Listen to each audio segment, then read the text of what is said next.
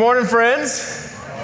My name's Thomas. I get to be on staff here at Calvary and to serve as a communicator of God's word with you on the weekends. And the last couple weeks, I had the opportunity to go teach and preach in both Boulder and Thornton. And it is a joy to go to Boulder and to visit the campus and the men and women and families that helped plant us, that really planted this church uh, many, many years ago, and then be able to go out to Thornton and see the campus that we all with Boulder got to plant together and to see them worshiping so that we get to see that we are one, we are one church in many locations and to be able to celebrate with the people of God. But it is great to be with friends in Boulder and Thornton. It is wonderful to be home on the Erie campus.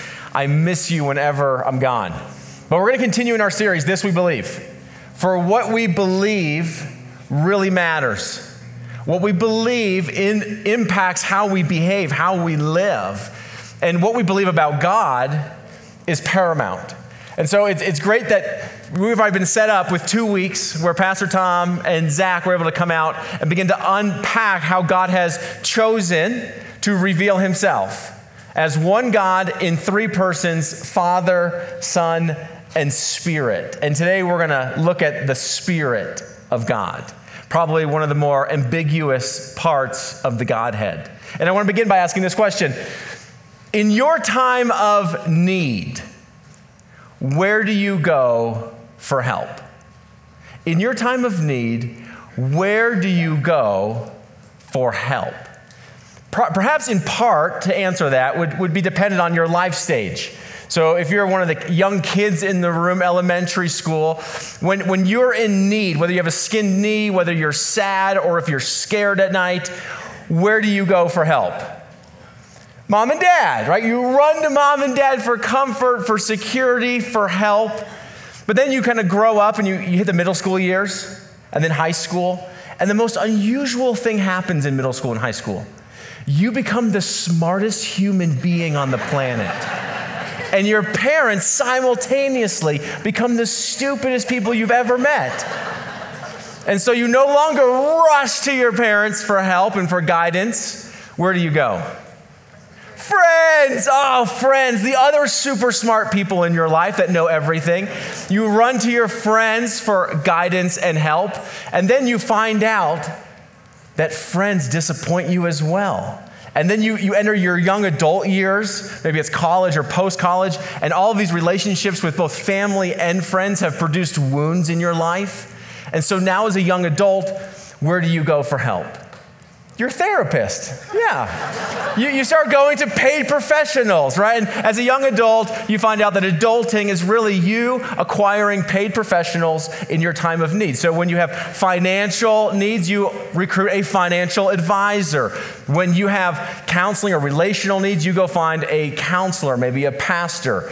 When you have legal issues, you get yourself a lawyer. And so maybe the better question to ask isn't where do you go in your time of need, but to whom do you go? Whenever we're in a time of need and we need help, we go to someone. Now, the saddest situation that some people in this room are living is that you don't trust anyone except for yourself.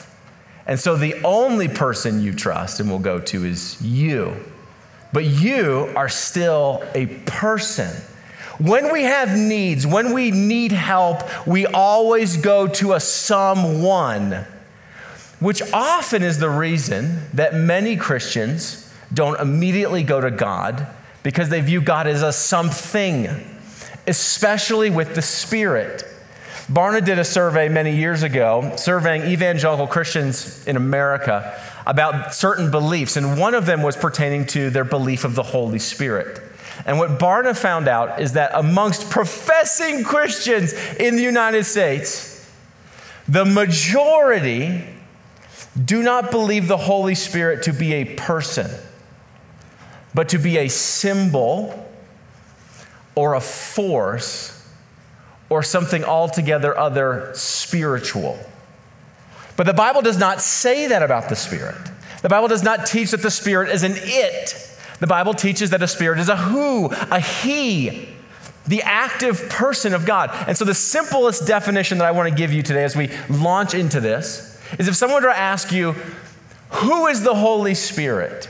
you would be able to respond with this one simple sentence The Spirit is the personal presence of the all powerful God.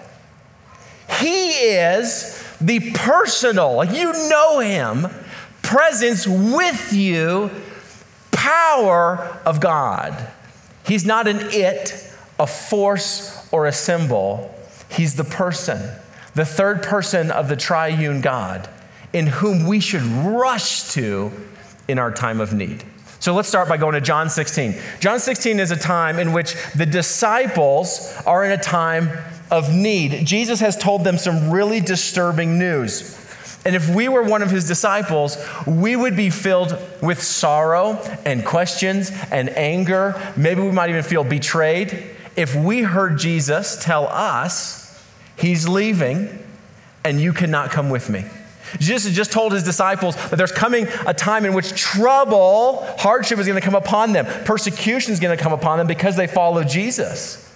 And he's leaving and they can't come with him. And if you've been following Jesus for three years and he's become the person that you run to in any time of trouble, when there's a storm and you're in a boat, you cry out to Jesus.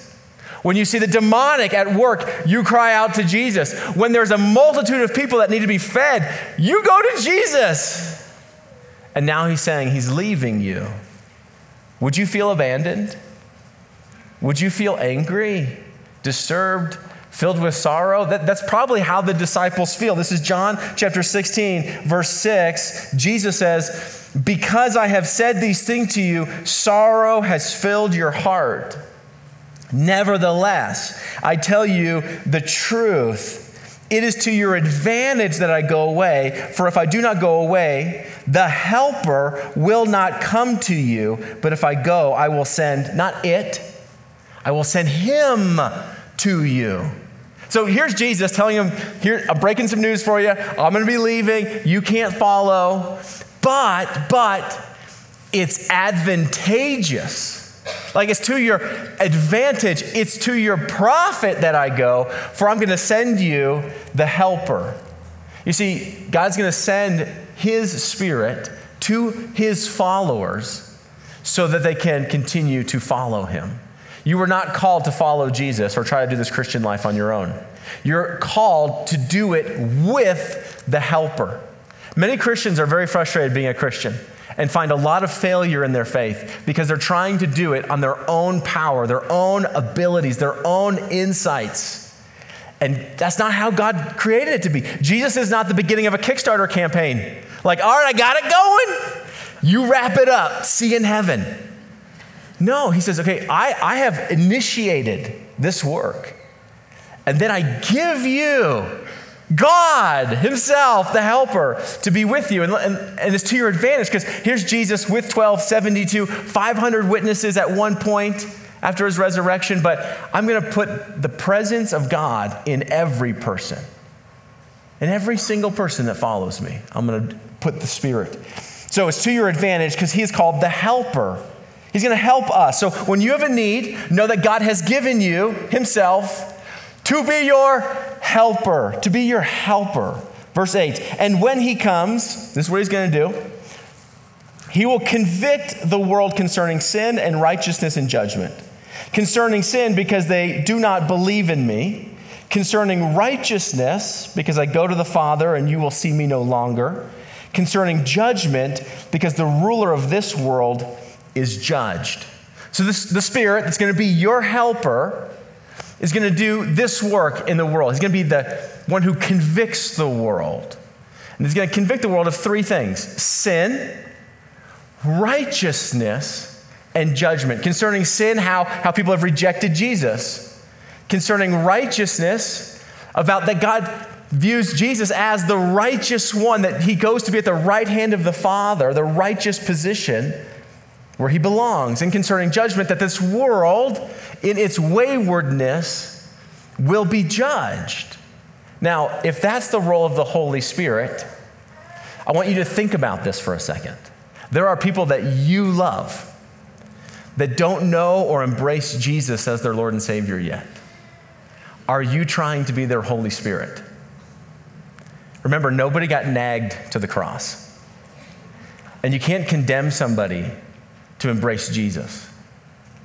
If there's someone that you love, perhaps it's time to recognize whose work it is to bring conviction in their life and to convince them that Jesus Christ is who he said he is.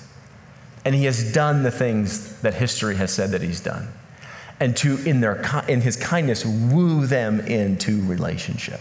And so, if there are those in your life, I have, I have people in my life, I, I can't be their Holy Spirit. There's one Holy Spirit, and it's His role. And so I pray. What I pray is, Father, in your love towards them, would you use the Holy Spirit to convict them? Now, conviction is very different than, than condemnation. Well, how do you know it's the Spirit's activity in your life? Maybe you're not a believer in Jesus right now, and you want to know, is that the Spirit's activity? Well, the voice of the, of the Father through the Spirit is conviction. Conviction is different than condemnation. If, if as a believer you hear this voice, you dummy, you're so worth, you did this again? Man, God's gonna be so upset with you. You shouldn't even show up at church. You should just leave this whole thing alone. The church would be better without you. That's not the voice of the Spirit. Conviction is not condemnation. Conviction is this. You don't want this in your life, do you? Aren't you exhausted? Find rest with me. Come find freedom here. You know what you're doing is not right, will not benefit you. It's only produce shame and guilt. Come be free. That sounds like the voice of the Father. And so the voice of the Spirit is to bring conviction in sin, in righteousness, and in judgment. Now, Jesus, after this teaching, goes to the cross, is crucified, buried. Three days later, he resurrects from the grave. And for 40 days, he's just showing himself off to all of these people, witnesses, 500 people at one time, to see and touch and hear the living Jesus Christ. And then just before his departure, he gathers his disciples in and calls them to be witnesses of these things. But do not begin to be witnesses. Do not try to go be Christians apart from the Spirit. This is Acts chapter 1, verse 4. While staying with them, he ordered them not to depart from Jerusalem, but to wait for the promise of the Father, which he said, You heard from me. This is a reference back to John 16.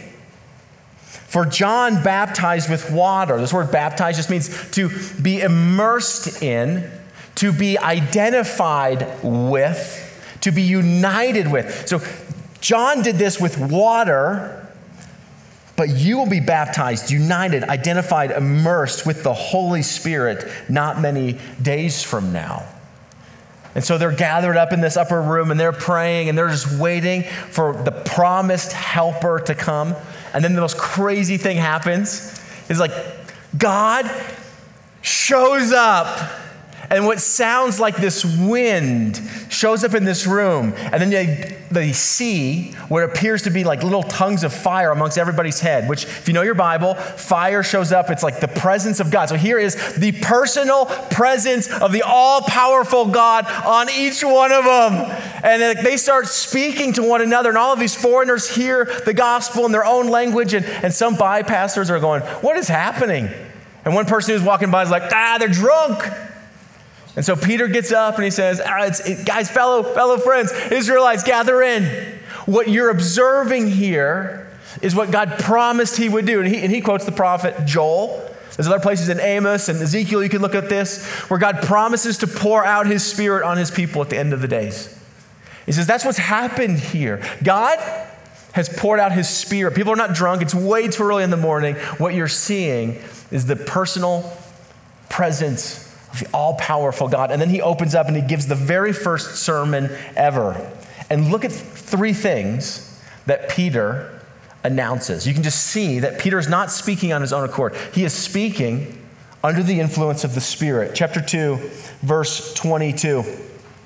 He says, Men of Israel, hear these words Jesus of Nazareth, a man attested to you by God with mighty works and wonders and signs that God did through him in your midst, as you know yourselves. This Jesus, delivered up according to the definite plan and foreknowledge of God, you crucified and killed by the hands of lawless men. So, con- convicting of their sin and their rejection of Jesus. You rejected Jesus. That's the first thing in his message. Down in verse 32, this Jesus God raised up and of that we are all witnesses, being therefore exalted at the right hand of God, and having received from the Father the promise of the Holy Spirit, He has poured out this that you yourselves are seeing and hearing concerning righteousness, that Jesus goes to be with the Father. Check out verse 40. And with many other words, he bore witness and continued to exhort them, saying, Save yourselves from this crooked generation. This world is judged. So you can see is the Holy Spirit that Jesus promised would come to do this kind of work is doing that in the very first moments with Peter to convict the world of its sin, its rejection of Jesus, righteousness in the exaltation of Christ, and judgment of this world. There's Peter. And what you see is that the Holy Spirit is active through his preaching, and the congregation that's listening goes, What do we do? Like, we rejected the Messiah, God's promised one. What should we do? They're convicted. Perhaps you've been in your life convicted. What do you do? This is what Peter says. Chapter 2, verse 38. Peter said to them, Repent and be baptized, every one of you, in the name of Jesus Christ, for the forgiveness of your sins and you will receive the gift of the Holy Spirit. What do you do? You need to turn your life over to Jesus. What do you need? You need forgiveness of sins. What did Jesus come to do? Forgive sins. You receive the Son of God, the work of Jesus Christ to forgive your sins. And here's the most amazing thing when you repent, when you, when you turn from living your life as though you're the Lord and you turn over and say, Jesus, you be the Lord of my life. Forgive me of the ways in which I have lived wayward. Would you be my Lord? When you receive the Son's forgiveness, you also receive the Spirit of God. Do you see that? Repent and believe in the Son that you might receive the Spirit. At that moment, you're going to receive the Spirit of God. He's going to be the mark that you belong to God. And so, what do you do when there's conviction? When the Spirit brings conviction to your life, turn to Jesus. Ask to be forgiven. Repent. Call him Lord. That's the response. And this, this turning into Jesus and receiving the Spirit is a work of God. The Holy Spirit is God. Peter goes to great lengths in Acts to help people understand what the Old Testament had kind of concealed, but now has been revealed in Christ. And one of those things is the deity of the Spirit. And in Acts chapter 5, we have this. We have this beginning story of the church. And whenever a church is started, there's some crazy stories. It's like people be crazy, people are wild, things happen. And one of those things came with this couple named Ananias and Sapphira. And Acts chapter 5 records that there are all these people that, that are wanting to give gifts to the church. And some, some of these people are selling possessions and taking the, those resources and bringing it to the church to care for widows and orphans and people in their time of need, so that no one who belonged to the church would have any financial need unmet. Well, Ananias and Sapphira had a, had a plot of land. Maybe it was one of many, but they decided that they were going to sell it and participate. But when they sold it, it was quite a large amount of money, it must have been. And they could choose to keep all of it. God's not requiring that they sell, give the money to the church. They could choose to give a portion of it. No big deal. But what they choose to do is to give a portion of it and then tell everyone they gave all of it. So they get like the pats on the back from their friends. And in Acts chapter 5, Peter confronts them with this teaching about the Holy Spirit. Acts chapter 5, verse 3. Peter said, Ananias, why has Satan filled your heart to lie to the Holy Spirit and to keep back for yourselves part of the proceeds of the land? While it remained unsold, did not it remain your own? And after it was sold, was it not at your disposal? Like you can do whatever you want. Why is it that you have contrived this deed in your heart? You have not lied to man, but to whom? God. Did you get this? Ananias, you lied to the Holy Spirit. Why'd you lie to God. So not only is the Holy Spirit a person, he is God. He is the third person of the triune God. And we see in the, in the New Testament that so many of these texts are Trinitarian, especially when it talks about our salvation.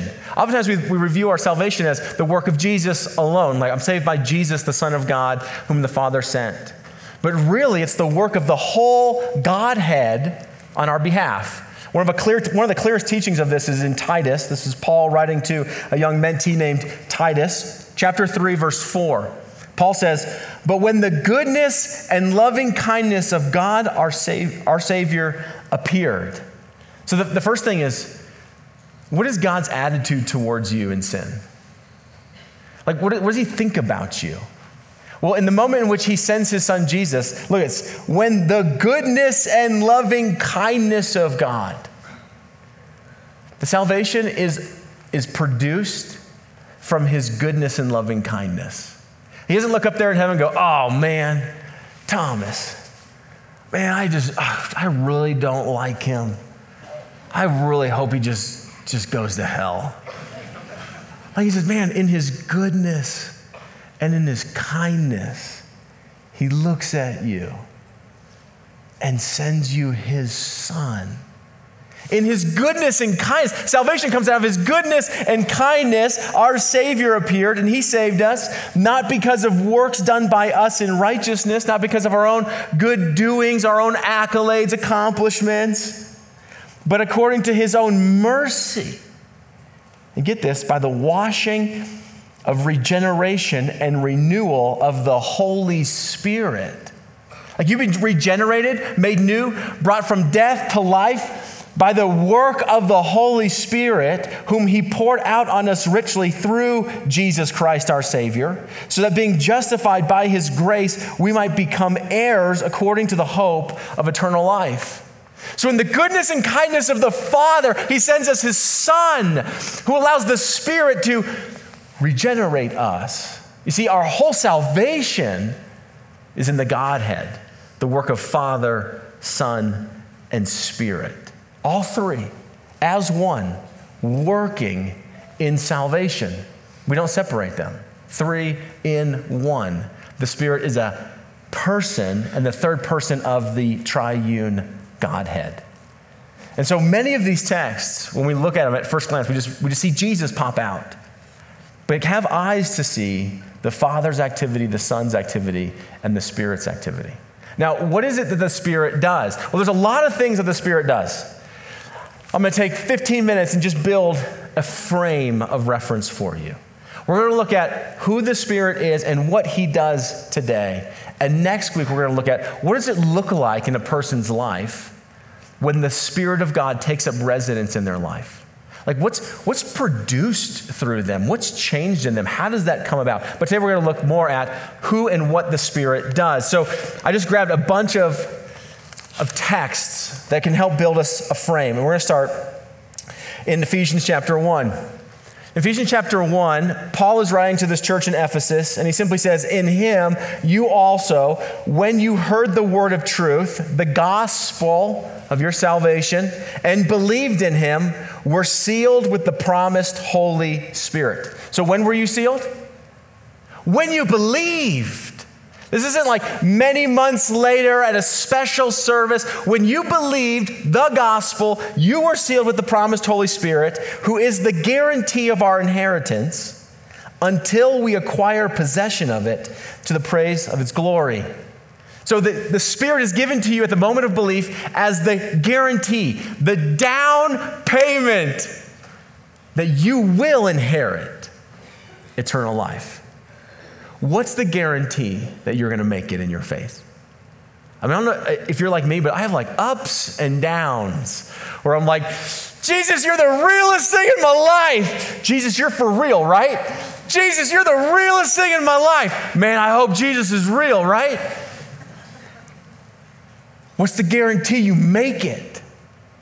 Is that He gave you, sealed you with His Spirit as the down payment so that you will inherit what you have believed in. he's, he's doing that work. And then not only does he, the, does he seal you, but check this out. He actually then indwells you. This is Paul writing to a church in Corinth, 1 Corinthians chapter 6. Do you not know that your body is a temple of the Holy Spirit within you? Whom you have from God, you are not your own. You were bought with a price. So glorify God with your body.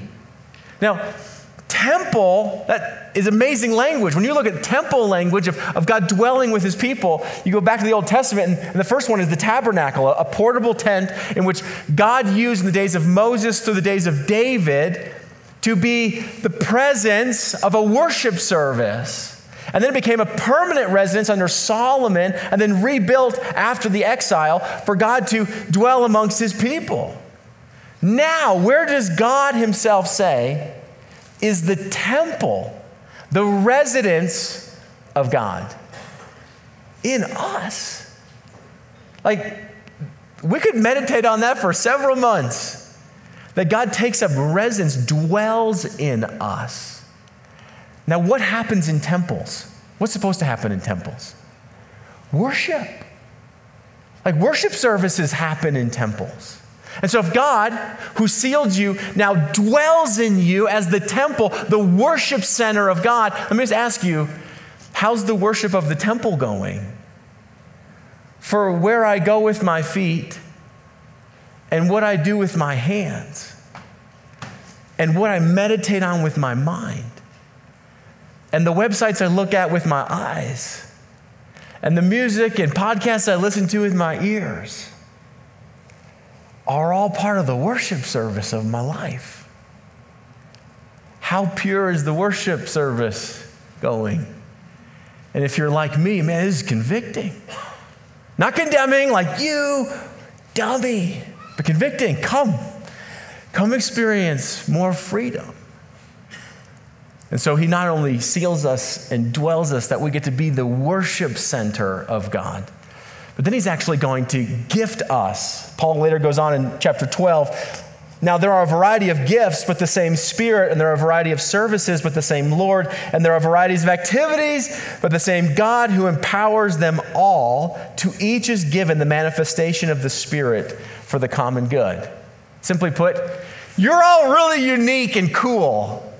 And God, in His grace, has gifted you and empowered you in a unique way that embraces how God has made you with your personality, with your interests, with what your heart beats for, so that we would be able to serve Christ and serve one another and build one another up. He gives us gifts, not to be used to elevate ourselves, but in service to one another. What he's saying is, you're gifted in a unique way that I need you to know how you're gifted and then for you to actually live in your gifting for my benefit. And you want me to know my gifting and to serve you in my area of gifting to your benefit. And so it's this mutual service in the gifting that God has given us that's empowered by God as well. This is not your own strength your own cleverness. This is the work of God in your life, in my life. So he, he seals us, he dwells in us, he gifts us. And then he's like working with us. This is amazing. For if you, this is Romans 8 13, for if you live according to the flesh, you'll die. So if you're in the, just the flesh, there's death. But if by the Spirit you put to death the deeds of the body, you will live. For all who are led by the Spirit of God are sons or daughters or children of God. He leads us. Remember, one of the activities of the Spirit is to remind us what Jesus taught. This happens to me a thousand times a day. I don't know if this has ever happened in your marriage, maybe not, but I get into a conflict with my wife. And from time to time, they get rather heated, not because of her, but because of me. And I'm getting kind of angry, and I'm just waiting to just lay out my argument passionately. And then I'm reminded be quick to listen, slow to speak, and slow to become angry. For the anger of man does not produce the righteousness, the freedom, the life that God wants for you. And so at that moment, I have an opportunity. Here's the Spirit leading me in life. Do you want more life in your marriage? Yeah. Be quick to listen, Thomas slow to speak, slow to become angry. You're not going to produce the righteousness of God in your marriage if you're always yelling. And so, this is how the Spirit leads in so many areas. Be generous. Every good and perfect gift is from above. Give it away. Give your time away. Be humble. Be kind. It's like, oh, these are the reminders of who Christ is. He's leading us. And we have, the, we have the opportunity to choose to be led and follow into more and more life, or to say, no, I'm not doing that. I want my rights. I want to be right. I want to be heard. And to experience more and more death and frustration. So he leads us. And not only does he lead us, because sometimes it gets really hard. This is where it gets really good. He actually intercedes for us. This is Romans 8 going on in verse 26. Likewise, the Spirit helps us in our weaknesses, for we do not know what to pray for as we ought, but the Spirit himself intercedes for us with groanings too deep for words. When I hear that, I just think of my kids in the middle of the night, 2 a.m. They have unlimited access to me to be able to come in, and they most often, when they were really young, came in with no words except for groans. So at two o'clock in the morning, you'd be sleeping, and you'd hear, ah, like, oh my gosh, something's wrong in my room. What's up? You know, it's like, Matthew, are you okay? Jack, are you okay? Ah, I don't feel good. It's like, tell me, use words, what's happening? Ah. And I think there's times we have to be reminded that, that our Heavenly Father, has given you unlimited 2 a.m., any time of the day access to Him. To just show up with groans. I just need help. I don't even know what to say. I don't know what the next step is. I don't know how to get out of this mess. Uh, I hurt and I don't want to be here anymore. And the Spirit interprets that. Father, this is what they need. Be gracious to them, care for them in this way. I love it. He's the helper. Remember, he's the helper to bring about the life that God has called us to live. There are so many great things, but what's most important is that you cannot be a Christian apart from having the Spirit. In that same chapter, Paul just simply says, Romans 8, 9, you, however, are not in the flesh, but in the Spirit, if in fact the Spirit of God dwells in you. Anyone who does not have the Spirit of Christ does not belong to him. You see that? It's not like, oh man, I'm a Christian. I hope I get the Spirit someday. No, if you don't have the Spirit of God, you don't have God. And if you're wondering, remember, how, how do you get the Spirit? Remember what, what Peter said repent and believe in the Son of God, and you receive the Spirit of God. They're not two different, they're, they're one and the same, the Spirit of Christ. You see that in the text? There's the Spirit, the Spirit of God, the Spirit of Christ that dwells in you. It's one and the same. It's the person of God. This is why John Stott simply says it would be impossible to be a Christian, let alone to live and grow as a Christian without the ministry of the gracious Spirit of God. And so, if, if you didn't have a framework for who the Spirit is, this is just simply a elementary foundation of who God has made himself to be in his personal presence of his powerful nature in us. This is why in our statement of faith we say this We believe that the Holy Spirit, in all that he does, glorifies the Lord Jesus Christ. He convicts the world of its guilt, he regenerates sinners. And in him, they are baptized into union with Christ and adopted as heirs in the family of God. He also indwells, illuminates, guides, equips, and empowers believers for Christ like living and service. And if you want to know more about that, how that works, join us next week. What I want to leave you with today is simply a posture. This is a prayer that I often pray that I would love to share with you. This is a prayer of consent to the work of the Holy Spirit. You want the Spirit to convict you in your life. You want the Spirit's activity in your life. You want the fruit of the Spirit to be borne in your life. And I, I learned this prayer from this incredible woman. She's the mother of Jesus.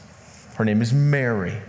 If you remember Luke chapter 1, Mary learns that she is going to be with child. The whole, that, that, that, that God Himself is going to bring the Messiah through her womb. And she's not married yet. She doesn't have any physical intimacy with her husband yet. And she simply asks a really good question How's that happen? And she's told this The Holy Spirit will come upon you, the power of the Most High will overshadow you. Therefore, he will be called Holy, the Son of God. And you remember what Mary's response is? I'm a servant of the Lord. Let it be done to me according to your word. That's the prayer of consent. Is how is it possible to get out of this mess? How is it possible to change? How is it possible to leave these habits behind? How is it possible to become a more humble person, to be more patient and loving and kind? He says, well, That's the work of the Holy Spirit. You don't do that. Let it be done to me then. Let it be done to me. I consent. So, this is my prayer that I pray. I pray in the morning. I pray anytime I'm frustrated. I'm praying anytime I'm just like up against it. This is my prayer. Heavenly Father, I consent to the work of the Holy Spirit in my life today to form in me the death and resurrection of my Lord Jesus Christ. And so remember, we, we began today, like, where do you go in your time of need? Where do you go for help? I want you to go to the person of God, the personal presence of the all powerful God, the Holy Spirit who dwells in us, who's interceding for us, who illuminates us and guides us and shapes us, and we just simply surrender to it. And we say, Heavenly Father, in this moment, as a, as a disciple of Jesus, I consent to the work of the Holy Spirit in my life today to form in me the death and resurrection of my Lord Jesus Christ. Let's pray that together. Father, thank you for giving us yourself. Father, I pray that you would be the one that teaches us and reminds us through the work of your Holy Spirit. And so we, we come to you with all of our troubles in our time of need. And this is our prayer. We consent as individuals and as a community of believers to the work of the Holy Spirit in our life today, to form in us the death and resurrection of our Lord Jesus Christ. Would you put that in your own words and, and pray that right now?